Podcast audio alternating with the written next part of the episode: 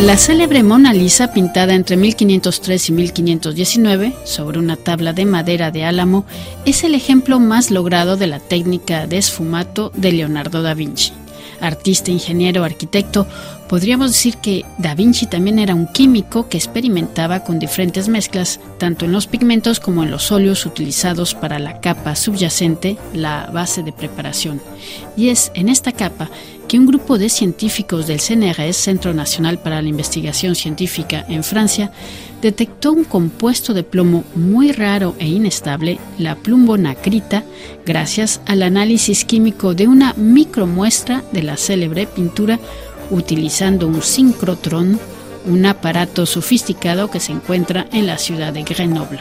Gilles Vallès es profesor de la Universidad Sorbonne Université y trabaja en el IRCP, el Instituto de Investigación Química de París, y participó en esta investigación. Nuestra primera intención fue investigar uh, los pigmentos que utilizaba Leonardo da Vinci. A esta época, lo más común pigmento blanco fue el blanco de plomo. Pero lo que hemos uh, descubierto es que hay no solamente blanco de plomo, pero también otros compuestos cristalinos en la tintura de, Leonardo. Lo que hemos estudiado es la capa, uh, la primera capa, la capa de preparación. Tenemos un único, un, una única uh, muestra. Esta única muestra fue tomada en 2007 en la parte invisible que está detrás del marco del cuadro. Entonces es la, la capa inferior, la capa de preparación. Es la única muestra que exista. Y hoy ya no es posible tomar ninguna otra muestra de la Gioconda. Entonces esta muestra, que no proviene de la propia pintura, eh, no nos enseña nada sobre el secreto de la, de sonrisa de Mona Lisa, pero es muy interesante para comprender las técnicas pictóricas de Leonardo da Vinci. Entonces, esta capa de preparación eh, no es directamente visible, es, solo es para uh, obtener un sustrato blanco antes de pintar. Tiene entonces una función más técnica que artística. Hay también que saber que uh, Leonardo nunca utilizaba dos veces la misma receta para la preparación de sus cuadros. En uh, una época en que todos los otros artistas utilizaban una receta estándar a base de yeso. Entonces, nuestra intención fue analizar esta uh, capa de preparación. La análisis de los pigmentos, los pigmentos son compuestos cristalinos, uh, se hace generalmente con rayos X, con la difracción de los rayos X. Pero aquí la muestra es tan pequeña que se necesita un instrumento más potente que los uh, rayos X del laboratorio. Entonces hemos utilizado el sincrotrón, el sincrotrón europeo.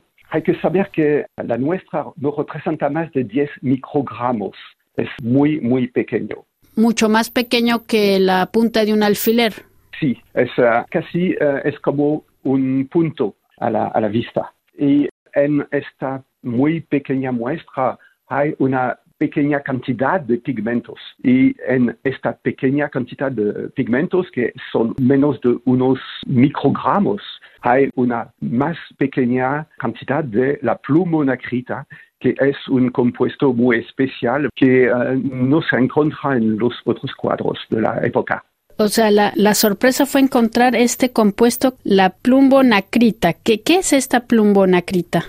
Sí, hay, uh, hay que saber que el uh, blanco de plomo es hecho de dos carbonatos de plomo que se llaman cerucita y hidrocerucita, que son dos compuestos muy estables.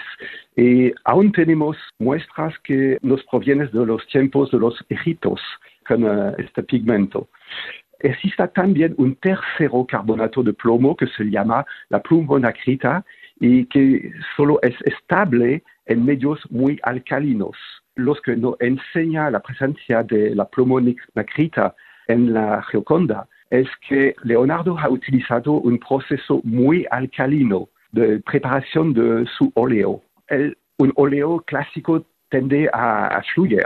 Entonces, como fue pintada la Mona Lisa sobre un panel de madera, Leonardo ha preparado su óleo con un aditivo que hace el óleo más viscoso, que lo permite de, de cubrir la, superficie de, la madera. Entonces, uh, ha utilizado el compuesto lo más común a esta época para hacer la, el óleo más viscoso, que es el óxido de plomo.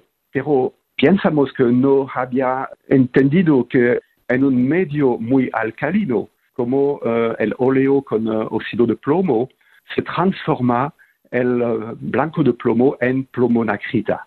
y es una reacción muy rara, es un compuesto muy raro. En la naturaleza casi no se encuentra la, la plumonacrita. Entonces, para nosotros fue una gran sorpresa.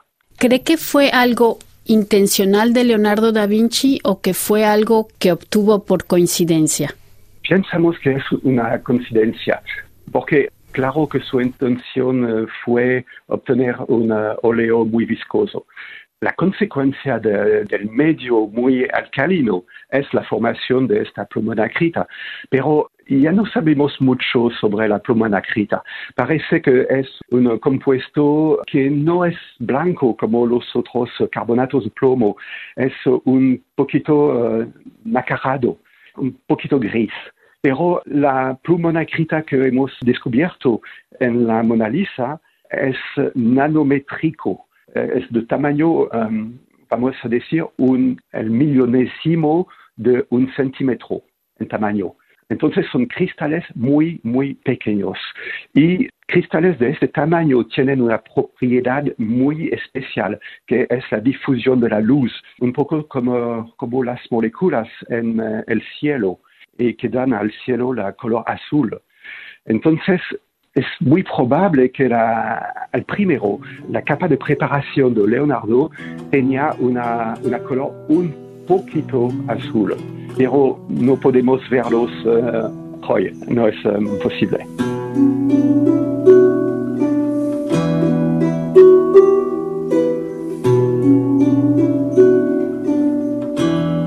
¿Es que cree que este, este compuesto químico que, que, obtuvo en esta capa de preparación podría explicar ese efecto que tiene la pintura de, de Leonardo da Vinci, en especial en la Gioconda, este, esta impresión como difusa?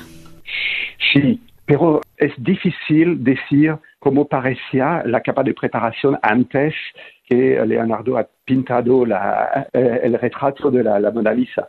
Pensamos que fue uh, que ha obtenido Leonardo una, un aspecto no muy común, un poquito azul probablemente, y también fue descubierto um, solo hace unos años que cuando se hace pintura sobre una capa de preparación muy, muy gruesa y muy viscosa, se facilita la desicación de, la, de las capas superiores. Entonces, es posible que Leonardo ha descubierto que sería más fácil pintar sobre esta capa de preparación con la pluma escrita que sobre una capa de preparación más clásica, vamos a decir. Precisamente, ¿qué es lo que aporta este descubrimiento químico sobre la pintura, esta pintura de la Gioconda?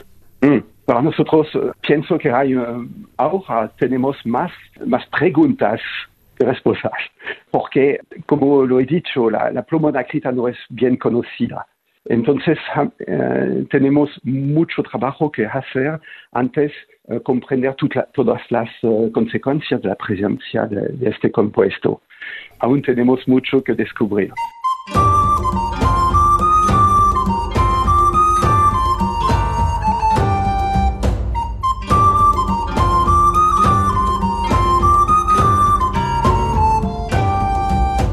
Este raro compuesto de plomo, la plumbonacrita, también se ha encontrado en fragmentos de la pintura mural de la Última Cena, pintada entre 1495 y 1498. Gilles Vallès. Hay también uh, plumonacrita en la, en la cena. Es una consecuencia de la presencia de óxido de plomo en gran concentración, pero es más difícil decir por la, la última cena por qué ha utilizado cristales de óxido de plomo.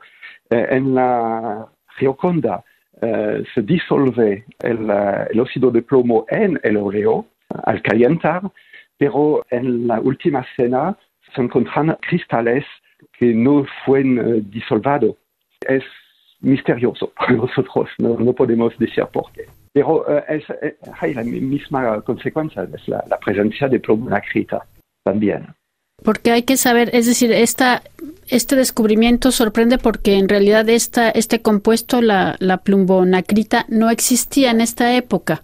No se usaba en, esta, en la pintura de esta época. No, no en la pintura de esta época. Lo, pensamos, pero aún hay muchas, muchos cuadros que estudiar.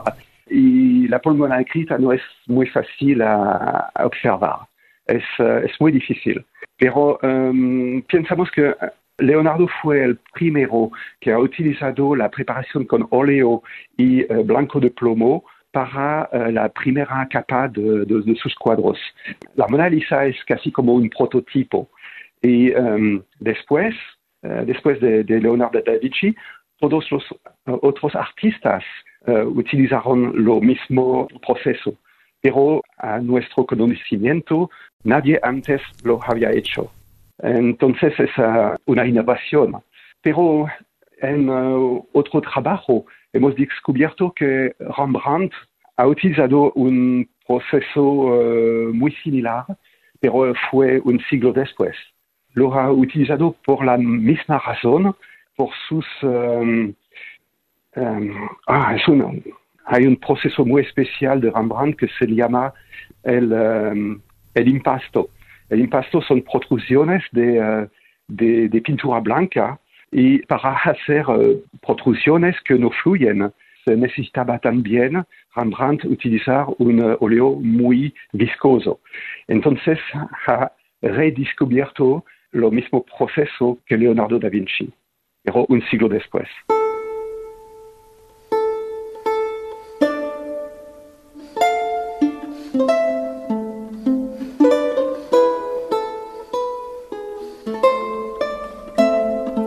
escuchábamos a Gilles Vallès del Instituto de Investigación Química de París sobre el hallazgo de un compuesto de plomo en la base pictórica de la Gioconda.